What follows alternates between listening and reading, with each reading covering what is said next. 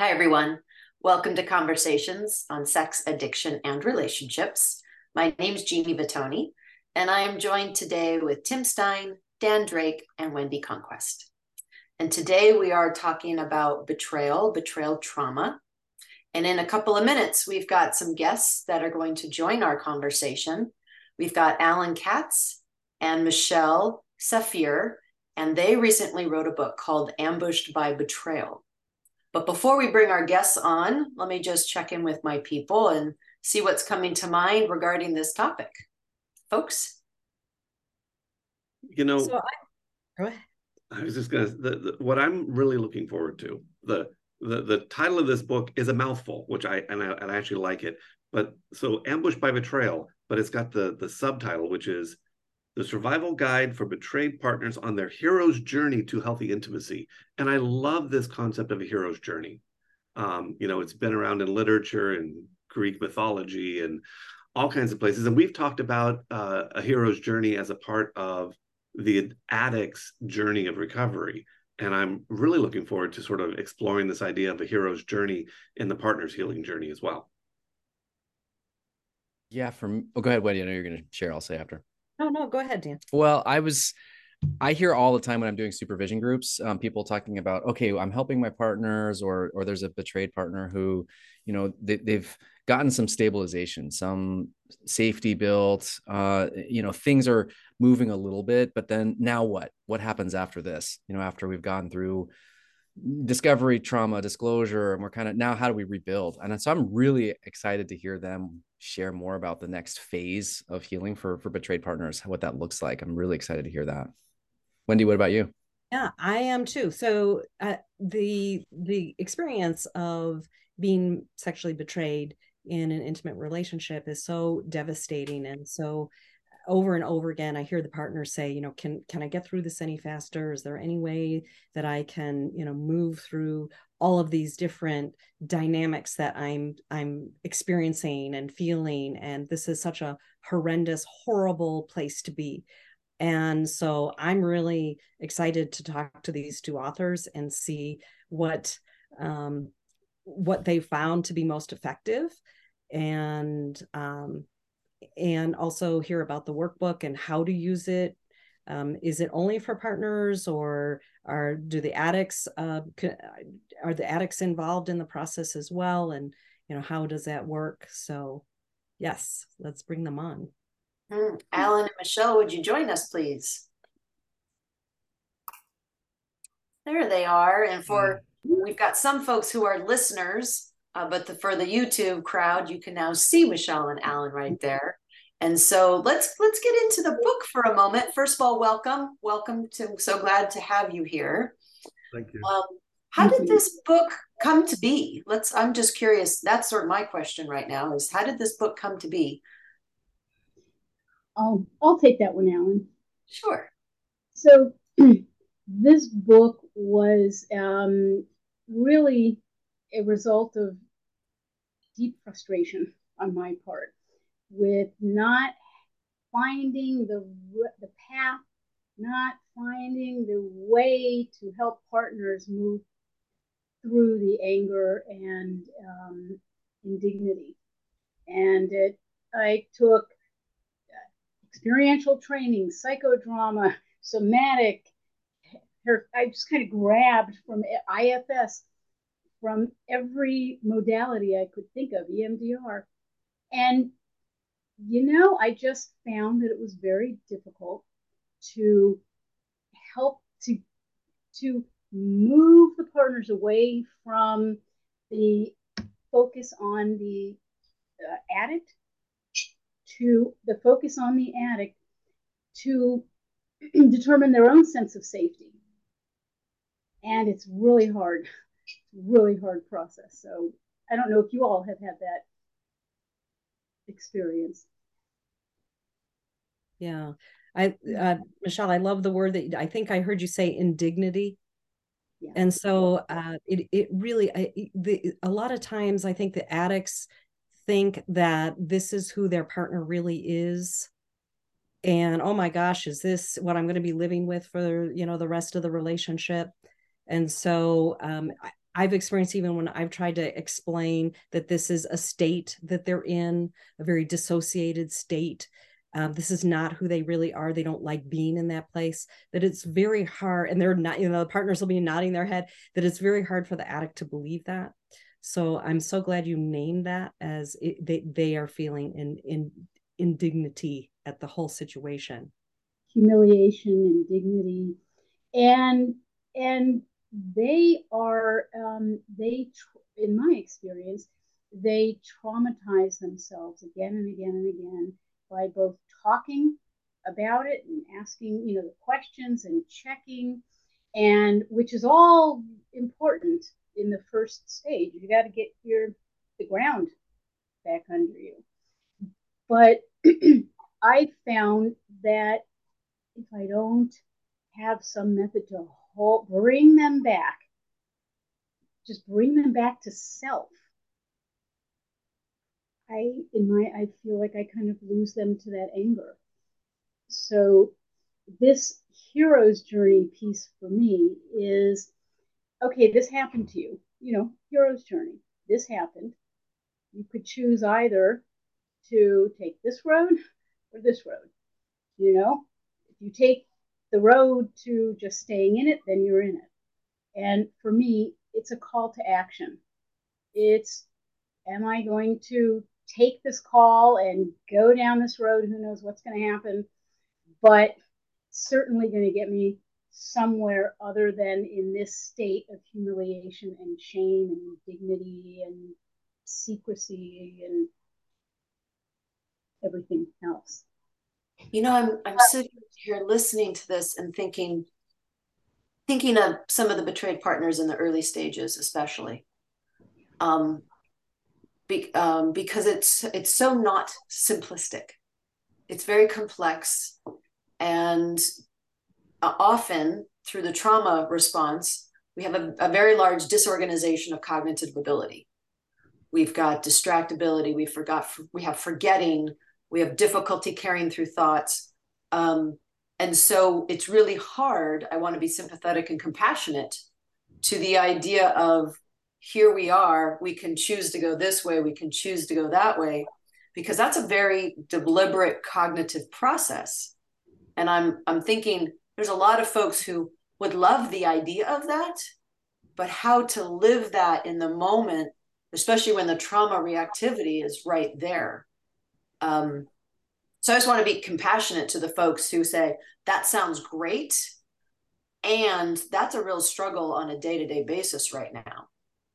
Oh, it's the work of their life. To me, it is the work of your life. And you're right. We do have to help folks to restore their own sense of um, balance, internal balance, and window of, you know, get into that window of tolerance.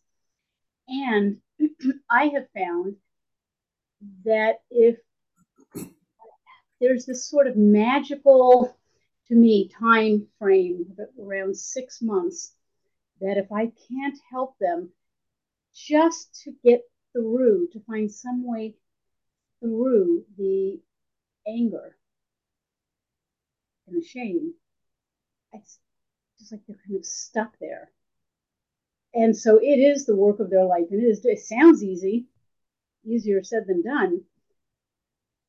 But how difficult it is for them to be in this in the magnitude of pain. So is the book written then from you know if you're stuck or in the six month realm and more is the book sort of geared towards those people? The to, for me, it's it's kind of the beginning to the end. So in the first few chapters, we do a whole lot of uh, crisis, a lot of crisis intervention, you know, breaths and and cognitive tools. Just want to help them to down regulate. That's our hope. And and interestingly, uh, I I asked partners that I was working with what would they want to see in the book, and one woman said, You have to say, breathe. Remember to breathe. Right? And so if we can get them just reduce that the intensity of that uh, crisis of that stress response then maybe we can give them a little bit of information about what this is what is sex addiction and it's real and then hopefully a little and then the science behind it just kind of get them up in their heads and, and learning about what to me is an attachment. This is an attachment trauma in my yeah in my belief. And i will say the there are only two relationships that carry this kind of attachment and that's mom and partner. You know that deep attachment. Yeah.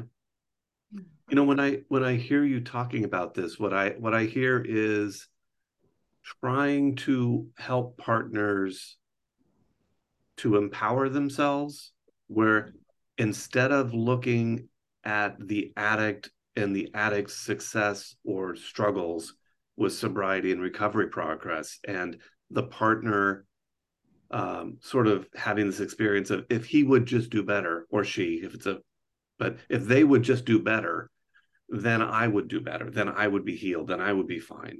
And uh, i hear you trying to lean towards empowering the partner to say regardless of what's going on with with the addict that i i am involved with or that i have been involved with in the past Mm-hmm. How do I step in and how do I take responsibility for my own healing and how do I find my journey through this, regardless of what's happening on the other side of the fence? Exactly. How to come to their own aid. Mm-hmm. And um, so I'm just kind of kind of just go back just a little bit to go forward. So we just kind of try to keep, I'm sure as you all do, just kind of keep people as steady as possible to get to that disclosure. And in for me, my experience has been that disclosure is both, you know, necessary, needed, admitting, you know, directly the addict what they've, you know, the harm they've caused, and the questions. And it feels like it's on one hand, they're finally getting that truth as as it's told. Michelle, let me let me interrupt you here for just a moment for our listeners. When we say the words disclosure, to some folks are new to our, our podcast, just to review, we're referring to a therapeutic disclosure, which is a therapeutic process of planning, um, a sharing of all information regarding betrayal and lies and it is a well thought out process, a well planned process that includes lots of support. So when Michelle's saying disclosure, that's what she's referring to. Sorry for the interruption. No, thank you. Thank you for clarifying that. This it's really important for people to understand what this why and how we do this and mm-hmm. and so when they finally, for me, when the betrayed partner is finally sitting in the room with the best shot of getting the clarity and the information, because as you said, there are uh, specialists, right, CSATs and partner specialists that are helping to facilitate a process. They ask the questions, they hear what they need to hear, and I haven't work with anyone, and I couldn't imagine anyone that would not have more questions.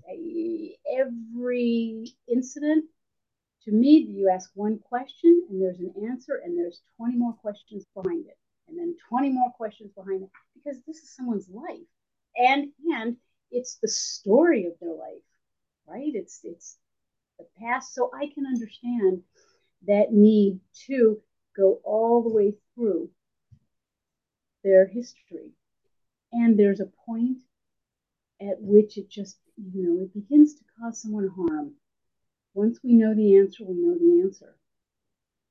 But yet there is this this force, this energy, this like freight train that kind of takes over. And that's the that's to me, I say kind of I want to throw myself in front of the train. Like that's where we've got to stop. Because you know, once that once that process happens, and I find that people that that partners have difficulty helping themselves. I want to just jump in because I, I appreciate what you're saying, and I know especially especially if there's an emotional connection or romantic connection. I know the the the one one answer brings 17 more questions. So I mean, I've I've of course experienced this a number of times too. So I appreciate what you're saying, Michelle. I think I think what I try to do, and when Janice Caudill and I were, were writing our disclosure workbooks, for us, I think some of those follow up questions they may be directed, they may be said with content in mind, so specific questions. But I think sometimes the follow up is more a grief type question. It's more more of a heart based, you know, if, like the why questions, for example. Why why or how could you you do this and hurt me like this? Or do you love me? Or do you find me attractive? Those bigger questions are not going to be solved by knowing about someone's specific details about sex acts or body parts or things like that. So sometimes I think I, I don't know for you guys, but I, I, I definitely try to get to the underlying grief questions post disclosure and help you know really focusing on the partner's grief journey and healing from there. And the empowerment this the internal process of empowerment. Sounds like that's what you're you guys are trying to do. I want to make sure we bring allan into this um, allan regarding the book we're obviously talking post disclosure and questions and thought and such but um, what is your what are your thoughts about this?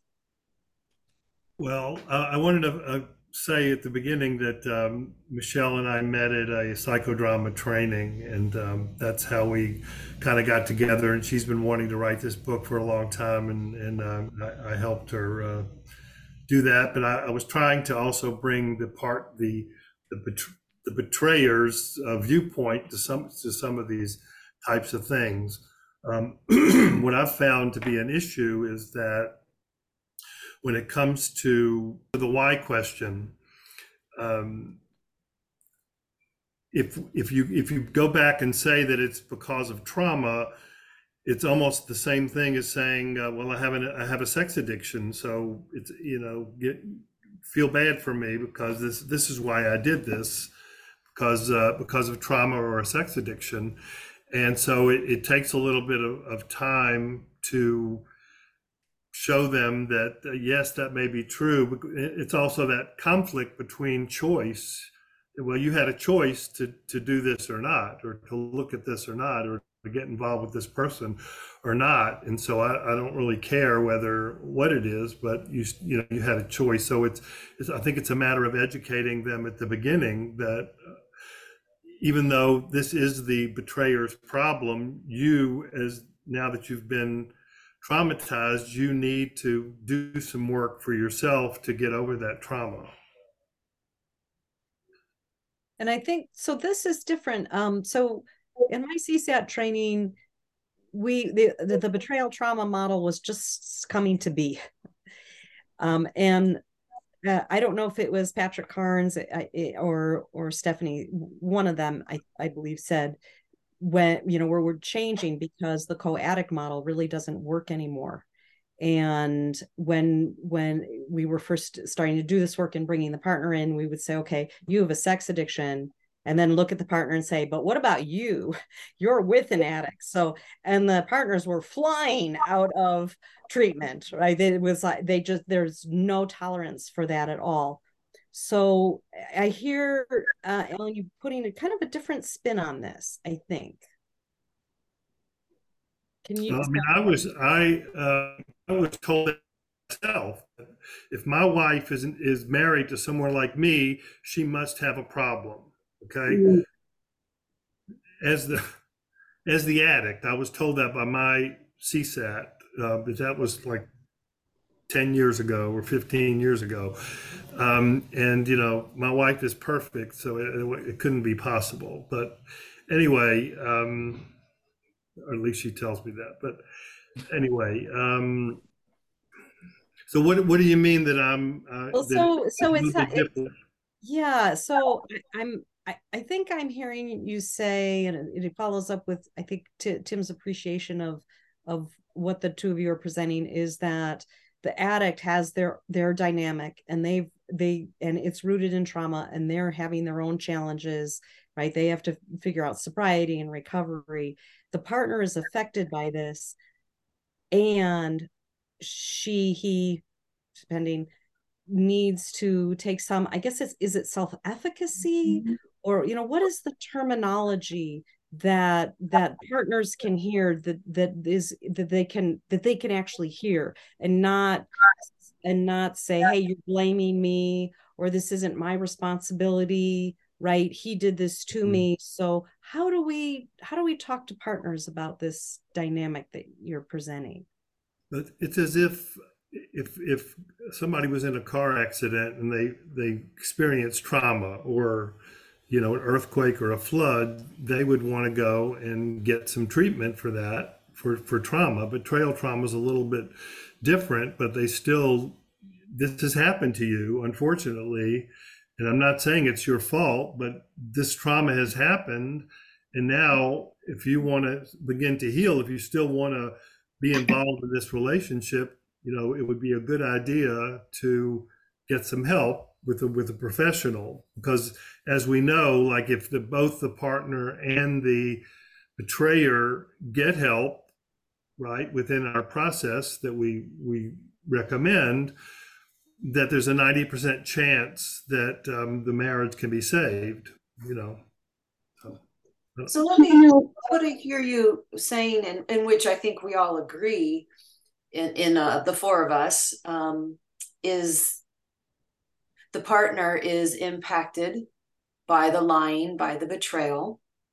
And so I think we're all in agreement of it's a good thing, encouraged to seek treatment, to get the support that you need, a betrayed partner needs, to figure this out for yourself, to heal from this. And that's what I hear us agreeing. And Wendy, to come back to you, I, the word that kept coming to my mind really was empowerment. Mm-hmm. I see empowerment as one of the healing ingredients, one of the ingredients to healing, I should say. And so, how can we as practitioners help partners, one, to see the power they already have, even when they feel powerless or that powerlessness in betrayal? And so, I think that's reminding people because when they are so um, understandably disorganized, in their thinking and emotions, it's easy to lose track of where I do have power. And I think that can be a grounding element. You know, as we're talking about this, and I'm thinking about the hero's journey, what keeps coming to mind for me is when somebody's going through a hero's journey, there's a mentor. There's right. somebody who's understands the realm that they're stepping into, who understands this path they're on, and is sort of helping them find their way and i and and and helping them to get to that point where they're empowered and they have found their potential and they're moving forward as as, as whatever the end of that hero's journey looks like for them. Um, and as clinicians i think we get the honor of being that mentor often. I think about like allan was bringing up the question of why.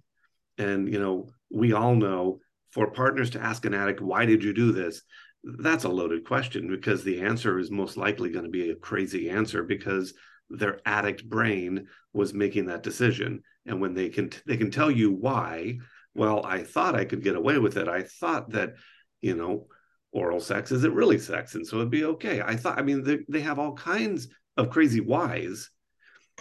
We can help the partner as the mentor to say you can ask the why question but be careful with that. And here's the reason that you should be careful with that because there's this other process going on. And so it's it's not that the partner doesn't want that information and it's not that they don't have to walk their journey, but that we can step in to sort of be that mentor and to help them recognize some of the potential pitfalls. They may still have to step in them to learn through their own experience, but we can be there to sort of guide them through that process and to help them step into that empowerment through the process. I just want to remind our listeners that you're listening to conversations about sex addiction and relationships. And today we're talking betrayal trauma. And we have authors Michelle Saffier and Allan Katz with their new book, Ambushed by Betrayal. So I have a question then backing up, backing uh what what Tim's saying. So the the hero's journey, can you walk us through a little bit more of that, what that looks like from your guys' process for the partner? That's a great that's a great question. So, first, just to kind of piggyback on what was just talked about, I um, use, I see people as a collection of parts, right? There's a part of me that's angry, and there's also a part of me that's has joy. And for the person with the addiction, there's a part. That's a part of them. Horrible things and given the right circumstances could do it again, but that's not the essence of who they are. There's a person. There's a whole um, um, uniqueness um, of a person along with the behavior. And I like to use that for the partners that there's there's a part of you that's taken down by this, that's devastated, that doesn't know how to take the next breath and doesn't understand why and needs to know. Well, that's one part. And there's a part that's going to keep asking. And there's another part. And so I appeal to that to that construct to invite that part that may want to look at a different way of healing, to invite them into this uh, hero's journey. So, and that's back to that dignity and self respect. You're not whatever the partner, you know, whatever myth the partner believes. You're not that. You are um, a strong person who's had to adapt and adapted slowly over time to the point that you know we lose parts of ourselves and so this journey as as tim said it's very much this is where allan and i our experiential work comes in. This is active you know trauma's in the body. And so to we have exercises that sort of take someone through what we think are the important stages. Facing it we have exercises writing exercises breathing exercises. Facing it facing yourself what what in the hero's journey is called the dark night of the soul which is i just have to look at myself and and own how i'm i'm hurting. I'm hurting myself. I have and it's not about what i didn't notice. That i don't agree with that. But it is here i am in this circumstance. And i've got a bunch of anger and i've got a bunch of, of anger that goes out but there's also anger turning in so we kind of move them through with experiential exercises. And then for me one of the wonderful parts of this work is they get through this thing and we do psychodrama and we do role we do various things that help the person to understand themselves more deeply. And so other people who are going through it can really um, bring some uh, healing. Uh, so we invite everyone in and we help the, them to face the worst, face, face it all, be in reality at all costs. And then how do you empower yourself? Now you've done these exercises. Now you've gone through this journey. You've turned this way. You've fought this monster. And, you know, we're the guide and we throw a tool. And then you go down this way and then there's another tool. And go through that dark night. and now, how do you let it go? Shed, right? Shed it. It's a new chapter. It's a new season. How do you let that? How do you mark that? And for me, we mark it experientially. We Michelle, let me let me take you back here because um, I'm hearing I'm hearing partner voices in my head. I'd like to go back to when you said by facing the dark light, which I think that's really a beautiful kind of visual, um, hurting myself, which which I'm not sure I'm on board with that kind of terminology.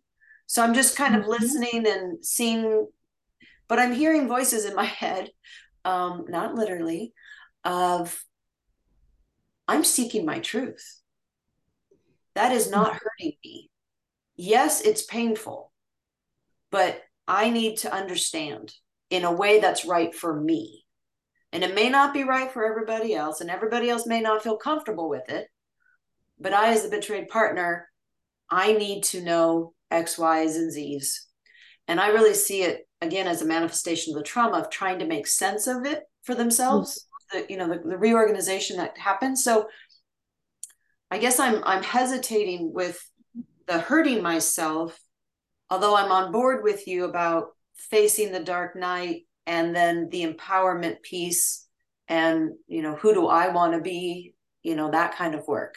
Mm. But it I'm hesitating here and I don't know if others are having that experience or not, but I just want I just needed to put it out there. Well, I appreciate that you did so I can clarify a bit. Thank when you. I think of how we hurt ourselves, um, first these, you know, this happened to a betrayed partner. They it wasn't invited, wasn't welcomed in, and and I agree. They must they must know what they need to know in order to have a sense of their reality in their world. And I've also noticed that when partners, and we have to talk about it, we have to talk about it and talk about it. And there's a point, and this is um, comes through the trauma, what we know with trauma in the brain, that when someone talks about their trauma, they're kind of anesthetized, so they're telling the story. The brain kind of, you know, sends out a little morphine-like substance so they can talk about it without realizing that they're further traumatizing themselves. So the example that I use is uh, someone that has chronic back issues. They're on their medication, they're doing great medication they can they can move they can you know breathe on the medication they can do a whole lot more stuff than they could without it right? They're picking up they feel good. So they're picking up things and they're moving and they're doing all those things they're not supposed to do. Once that medication wears off they uh, cause more injury to they have without intending to without realizing it. And they don't realize it until the pain wears off. And so when I talk about how we hurt ourselves, in no way is there a, um, a an assumption of of intention, you know, kind of trying, you know, wanting to, and certainly not hurting oneself in any self harm ways. I think being in this trauma is the it is the trauma of someone's life. And I, for me, I don't wish for people to be the story of their life. And so that's why we say we got to face everything. And there are some people that have not, um, um, don't feel that pain of how how was I not there for myself. Right. So it does, and thank you for the clarification. I think that kind of reemphasizes to the practitioners who might be listening is um, whatever way we can help to inform our client so that they have choice. And if they choose to go along the path of X, Y, or Z, that is their choice. And we're going to abide by that because they have that right. But to empower by information. And then if they choose, like you said, if I if my medicine's going to wear off, but I really want to get that yard work done, I'm going to go get it done and I might be in more pain later, but that's been my choice. And so Tim, informing and educating. Tim, you're look you're thinking. Yeah. And what, as you're talking about this, what, what comes up for me is, um, I, have I've had I've known I've had clients and I've also had a number of people in my own life that have experienced um, uh, unfortunately traumatic events that led to sort of like flashback recalls or really upsetting dreams and was interfering with their their ability to function. Um, and the the pattern was that they would be replaying the traumatic event to sort of the apex of the trauma which is where their brain kind of freaked out and then in order to make sense of what it, it had gone through it would go back to the beginning of the story and it would go back to the apex and that pattern of going through the trauma to the apex to that that high point of the pain reinforces the trauma and reinforces the chaos in their life and it keeps them in a dysfunctional state. And when you ask that person to continue the story past the apex to the resolution, that the brain naturally has a, an experience of, of resolving that trauma. It's a little simplistic, but for some things that absolutely works. If you just continue the story and you are, whenever the story comes up, you just continue it, your your brain doesn't have same that same uh, negative impact. And so when we're talking about hurting themselves and digging in, what I hear is if a partner is digging into their story and digging into their pain and digging into details, but they're not allowing the story to continue through to resolution, whether that's resolution within the relationship or outside the relationship. But if they're not allowing that story to continue past resolution and they're continuing to identify with the apex of the trauma, they're keeping themselves in a place where they're not going to be able to function well. One thing I wanted to follow up with that, I I I completely agree. I think the what I've seen with historical trauma versus when when it's an attachment based trauma like betrayal trauma, you know, I don't see I don't see the injury as just being passed. A lot of times our partners are continuing to to be deceived, continuing to receive gaslighting or other emotional abuse is happening currently. So I think the apex of the trauma, we can't really it's not like it was all historical it's happening currently it's not necessarily resolved so i'm just curious when it comes to current triggers that may may not just be from the past there, there may be very present ongoing stuff that's getting re-traumatized you know daily. How, how do you guys manage that in terms of the uh, you know the healing journey? Allan you want to respond to that yeah. one?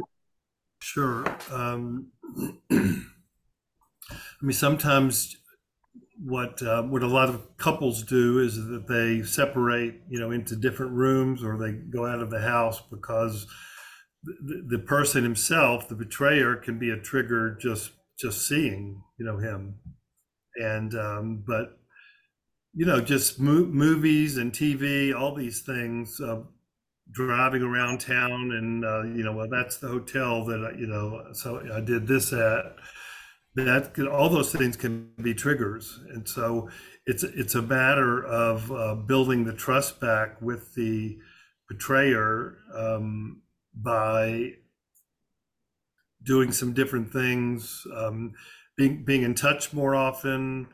Um, ask one of the things that i recommend is ask the betrayed partner what can i do to to make you feel safe again? Or what can i do to build the trust back with you again? And so putting filters on your your phones, staying in touch a little bit more often, having conversations, all those things can help reduce the impact of the those triggers that, that can happen. Michelle, you have any other examples? Yeah, I, I'm kind of thinking of that stress response, you know, that initial stuff.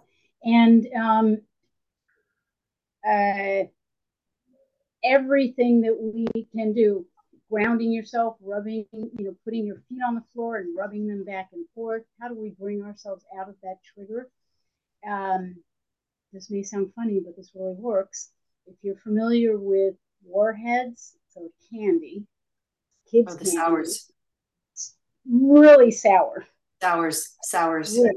and so it'll we want to stop that stress response. We want to stop the amygdala. You know stop our our brain from telling our body that we're in danger, then it gives a little window yeah. to do breathing, to do, you know, self soothing. So, what I hear you saying is even if the triggers are happening currently because the addict is str- either doing their best but struggling with sobriety and recovery or is just sort of floundering and, and isn't doing any work if the trigger is coming up for the partner, what they can do is they can use the tools that are available to them to get themselves as grounded and present as possible, not because it's going to make the situation better, but because they'll be able to manage their side of it in a way that's more effective for them.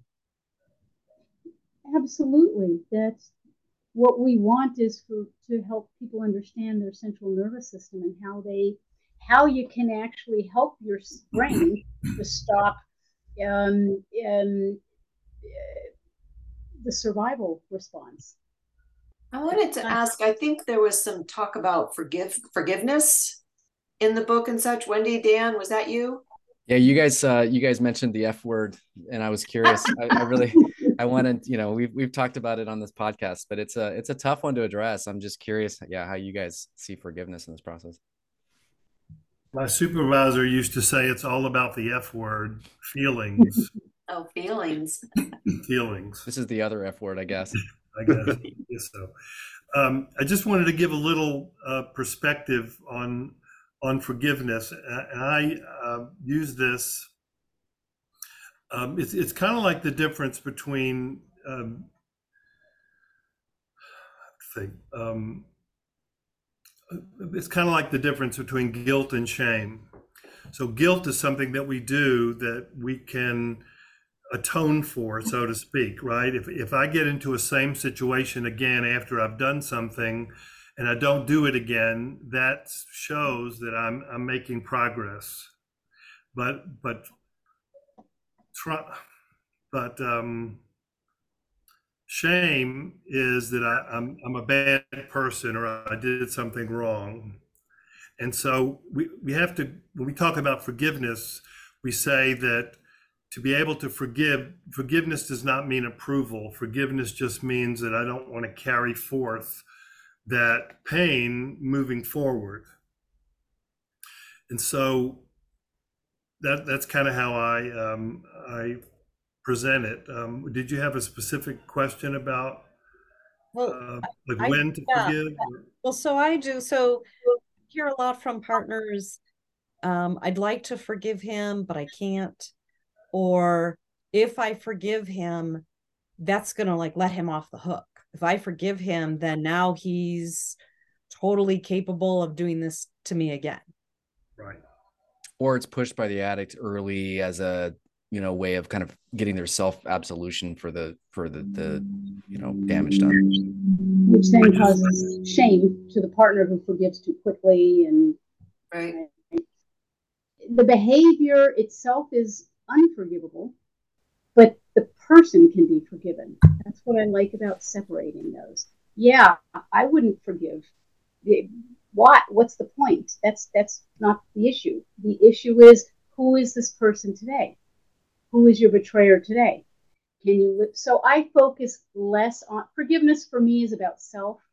Is more about you know freeing my imprisoned heart, and the healing isn't about offering forgiveness. It's about demonstrating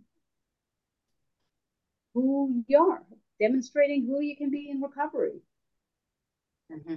That's well said. That was a very and just for clarification, do you guys, um, because I have not read the book, it's in my little basket, my cart. um, but um, I'm getting the impression that forgiveness is one of the topics that's discussed in the book. Perfect. Yes. So if people yes. wanted to find the book, which is Ambushed by Betrayal, where should they look? Allan, Michelle? Where would they find the book? You can either go to sanopress.com or to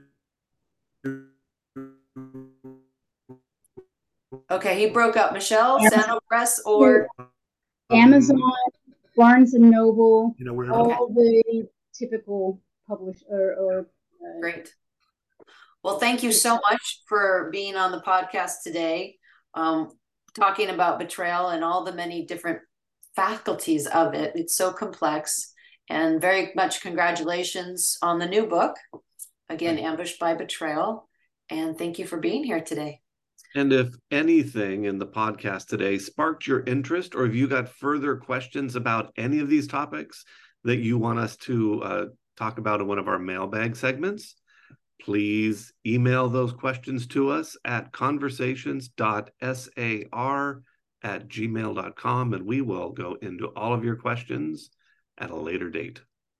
So thank you all for joining us. And if you enjoyed the podcast, share it with a friend, do all the likes and all those cool things we do on social media. Bye, everyone. Thanks, you guys. Thank you.